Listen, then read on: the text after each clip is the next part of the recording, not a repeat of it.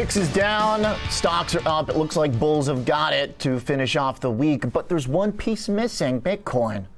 Still red, leaving a little hope for bears maybe in the afternoon. Gareth Soloway is with us, chief market strategist at InTheMoneyStocks.com, and a heck of a good Bitcoin trader the last year. Gareth, welcome back.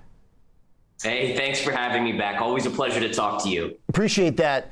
So, right now, stocks firming up. Bitcoin's still sitting here above the five day low. What do you think? Is it going to break?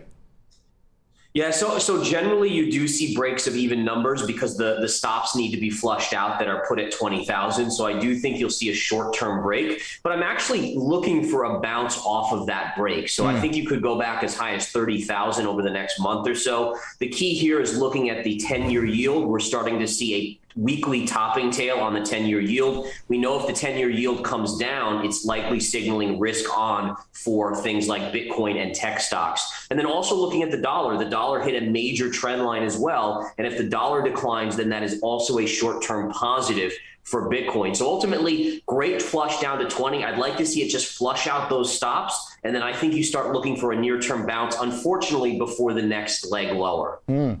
Is there a point here where the technicals uh, will become secondary to the narrative erosion and Bitcoin's inflation hedge story? Worst performing asset since CPI broke out. Yeah, so so I think the key on Bitcoin is understanding it's a very young asset. It's basically 13 years old. From 2009, we're in 2022. So you have to remember, and, and every investor that's into crypto always wants to say, "Oh, this is the hedge against inflation. This is the hedge against all that stuff." But 13 year olds don't think logically, and we have to think of it in those terms. Gold is thousands of years old. It moves very slowly, methodically. Crypto moves wildly. Until it matures as an asset, you have to be ready for these wild swings. And so don't look at it as a hedge yet. I do think it matures into that eventually, though. Mm. Okay, there's the long term belief that you've always maintained throughout the mostly bearish trades you've been making for us uh, in you know, the last uh, eight months or so. The thing that's interesting technically, uh, Gareth, is it looks like 20K is a big level to me. It looks like there's not much down till 10, but it sounds like you're saying that we could break that big 20 whole number and not stretch too far lower before springing back? Yeah, so it's just the weird way things work. The markets tend to want to flush through even numbers, and then you know the, the, psychology of the market and investors is that you everyone places their stop at the same level, right? So you have a lot of stops right at twenty thousand. Everyone's been talking about buying twenty thousand. So usually, what will happen, the market will push Bitcoin below that, making everyone question, stop out, get nervous, and then a lot of times mm. you'll snap back. And again, if you look at those other things like the ten year pulling back, maybe uh, the dollar pulling back, those could be little things that lift it back up there. But I do have a downside ultimate target of 12,000. So, I mean, it's just an interim bounce, uh, although it could be as much as 50% from 20 to 30. But nonetheless, it's just an interim bounce before further downside. Okay, so you're thinking we could uh, break down through 20, squeezes people out, they chase it back up. Uh, and generally long term, you're a believer, but then you've also got a 12,000 target. Where does the 12,000 fit in if, uh, if, if we're going to firm up 20 in a long term, how does that, yeah. uh, walk me through that, Gareth?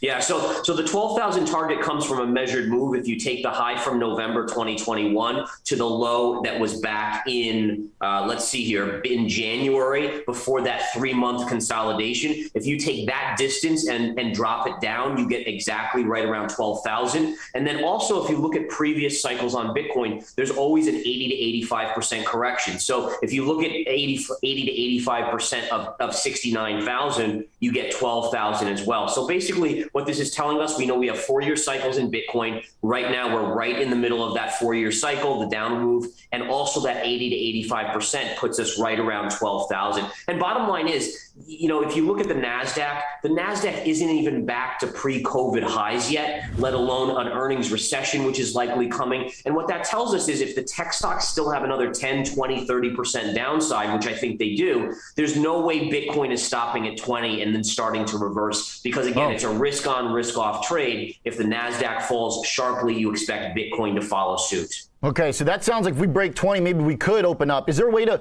to put these views into a trade that, that, that threads these needles?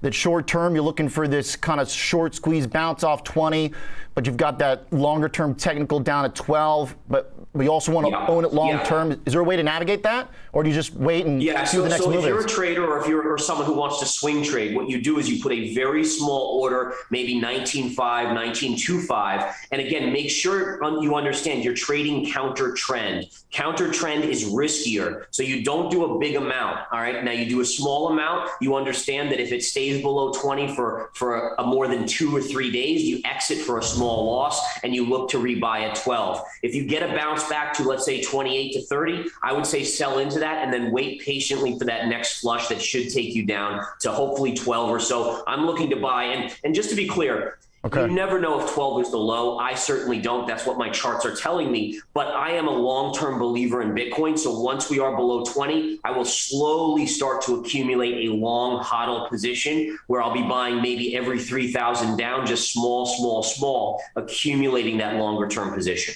Okay, so you're more looking at short term at the squeeze, but bail at 28.30. So you're thinking the squeeze higher comes before the potential move to the technical of, of, of 12, if that is the downside. So, okay. Yeah, that's that's that's exactly it. I do think Okay. that there's too much bearish, bearishness. We're starting to see tech catch a bid here, even after the nasty sell-off yesterday. If we can continue that trend of upside, which which if the 10-year yield does continue to come back, it does insinuate people will rotate into tech stocks, and that also is a positive. So I, I think again, you look for a, um, a near-term bounce, Okay. then one more flush out, and then again look for that bottom to be put in. Probably about November-ish, I would expect us to be fully in with the lows. Beautiful. Love the details, uh, Gareth. Appreciate that. I mean, that's a big deal because I think we- we've spoken probably four times over the last uh, eight months or so, and they've all generally been Bitcoin bearish trades. I mentioned at the top of the show, you've been on it. So right now, Gareth the Bull, I like it.